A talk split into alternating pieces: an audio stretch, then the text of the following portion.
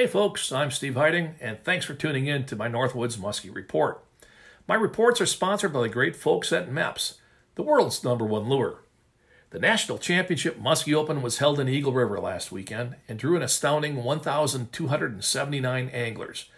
It was the fifth largest turnout in the history of the event, and pretty darn good considering the year off last year and the recent COVID uptick. As many of you know, I serve as Master of Ceremonies of this event, and I talked to lots of the listeners of this weekly report. Thanks for stopping to say hi. Even better for this particular report, I talked on stage with all of the top anglers. There were 102 muskies caught in this year's tournament, a far cry from the record of 219.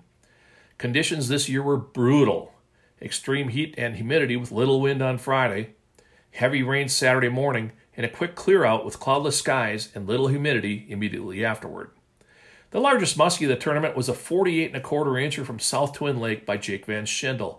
He caught the muskie on a double ten bucktail he purchased the evening before from R&M Muskie Shop of Eagle River.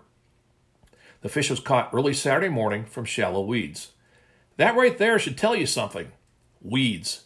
Almost every muskie catch over the weekend came from weed beds or from the deep weed edge. If you're fishing up north this weekend, that's where you should start your hunt.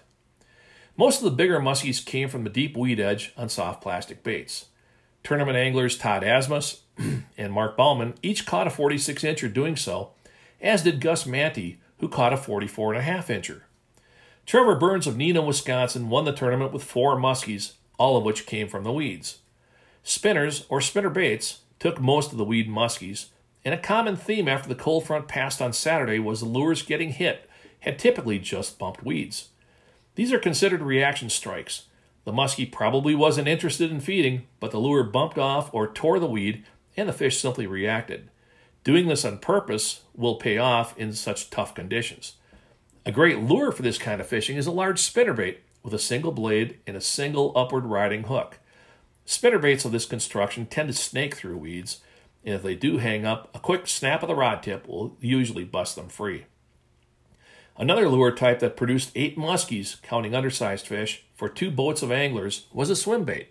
The anglers let the lure sink for a three count before pumping it back to the boat. As is often the case during tough fishing times, many of the muskies caught in the tournament were during moon events. Yet a couple of the better muskies, including Manty's 44, were caught under high skies Sunday morning with nothing going on moonwise, yet the fish still bit. In fact, Manty, who placed second in the tournament, told me he had been chasing that particular eagle chain fish for about five weeks. It just goes to show that individual muskies are going to do what they're going to do, and sometimes you just need to go fishing.